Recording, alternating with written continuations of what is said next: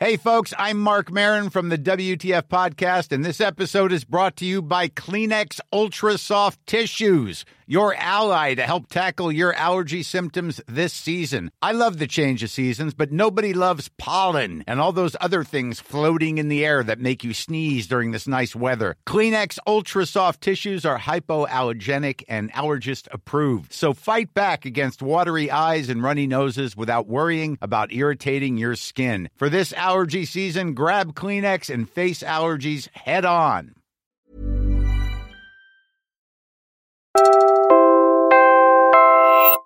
You're listening to Puma Podcast. Hi, I'm Marco Azurin, Puma Podcast for Teka Teka News. A recent survey by Forbes Health and OnePoll shows fitness as the most common New Year's resolution for twenty twenty-four. A goal set by nearly five out of ten people. That's an impressive number, but here's the kicker. The majority only stick to their resolutions for an average of three to four months. Only seven percent manage to stay committed to their goals for a full twelve months.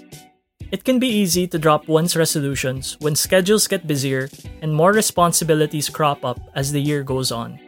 But what are some ways to join the seven percent who manage to power through despite the daily hustle and bustle? In this episode takeover of the podcast five minutes Lang, D J and host Bea Fabregas Ramos talks to host Ceej Tantengco-Malolos about balancing fitness and motherhood. Let's listen to the episode to learn how you can stay fit this year by embracing what you find fun and by making every free moment count. Hey everyone, my name is Bea Fabregas Ramos. I'm a D J, I've dabbled in sports broadcasting, and I'm a host. I'm also a mom to an almost two-year-old bundle of joy. His name is Tyler. And if there's anything you need to know about me, it's I love to work out. You know, whenever I watch your social media content, I'm amazed with how you always have time to work out. And I know that's very intentional. And I also know that this is a habit that you started when you were younger. So ano bang meron sa childhood mo and an active lifestyle was always part of it? So my dad played like Division two tennis in the States. I always say that he tricked me into becoming an athlete. Like, okay, you're gonna like tennis. Like, I remember because I played softball at like four years old or t-ball, and I loved it so much and I wanted to continue that. And he was like, oh, you have a great arm, Bea. We're gonna play tennis. Like, ganon siya. And then when I tried tennis, I completely fell in love. Then I was able to play for U P. Yeah, and then on top of that, you had courtside reporting. Parang sports is there talaga as part of your life. But there have also been transitions, right? Like, so going from a college athlete to a working professional and then becoming a mom, what were the periods where you felt like it was a struggle to maintain an active lifestyle? Definitely, definitely right after college, because I think as a athlete that trained every day, twice a day, you kind of just needed a break from it. And then when you graduate, like, you know, you need to move. I think it was in twenty eighteen, so that was five years after I graduated. I was looking at myself in the mirror and I said, um, I don't like the way I feel when I wake up in the morning. This is not what I'm used to. And I know what I need to do. And so the work day, I was on the radio at the time at nine. So I was just like, there's the only way to get this done is to wake up at like five thirty and start working out at six a.m. And I started posting the stories, don't forget to work out today in twenty eighteen, because I was kind of like joking with my friends na parang, oh, ginawa ko na, kayo naman.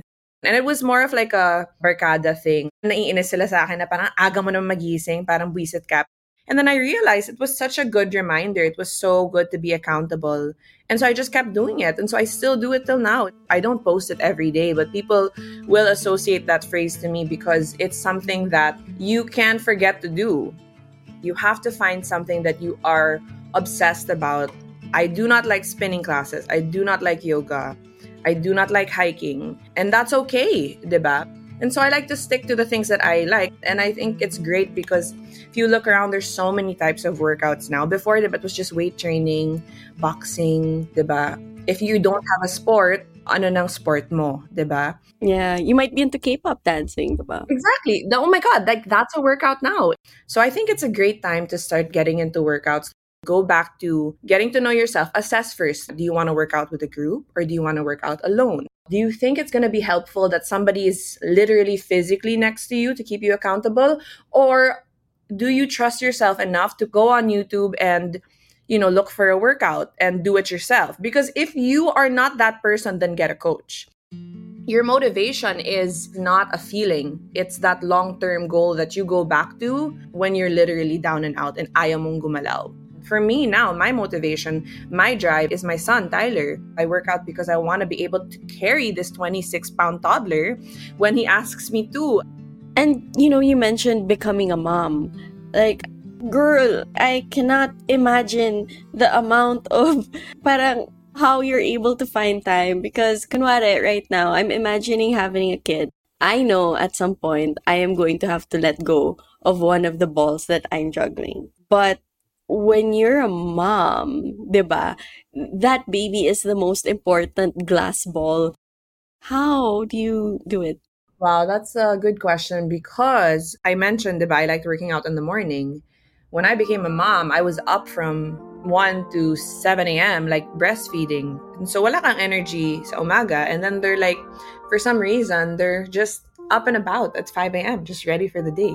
When it comes to motherhood, it was just really any time you got, any time that was given, like you take it. And so, you know, during nap time, monitors next to you, pag umiyak, workout's over, that's it. If it was five minutes, ten minutes, okay, sige. Or it's finding ways, it's bringing them on walks, it's working out while they're in the crib and you're in, you know, your yoga mats next to them. It's literally getting so extremely creative just so you can move. Yeah.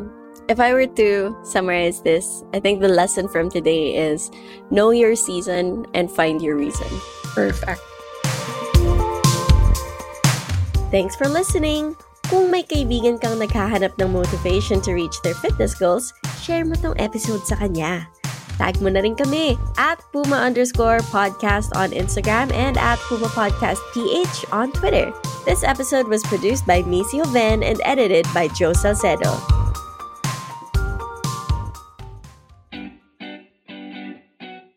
If you enjoyed this episode from five minutes Lang, be sure to follow the show for more great conversations on personal development.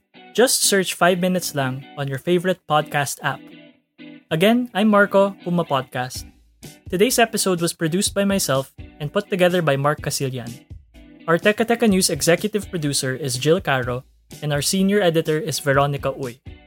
Thank you and we wish everyone a Happy New Year.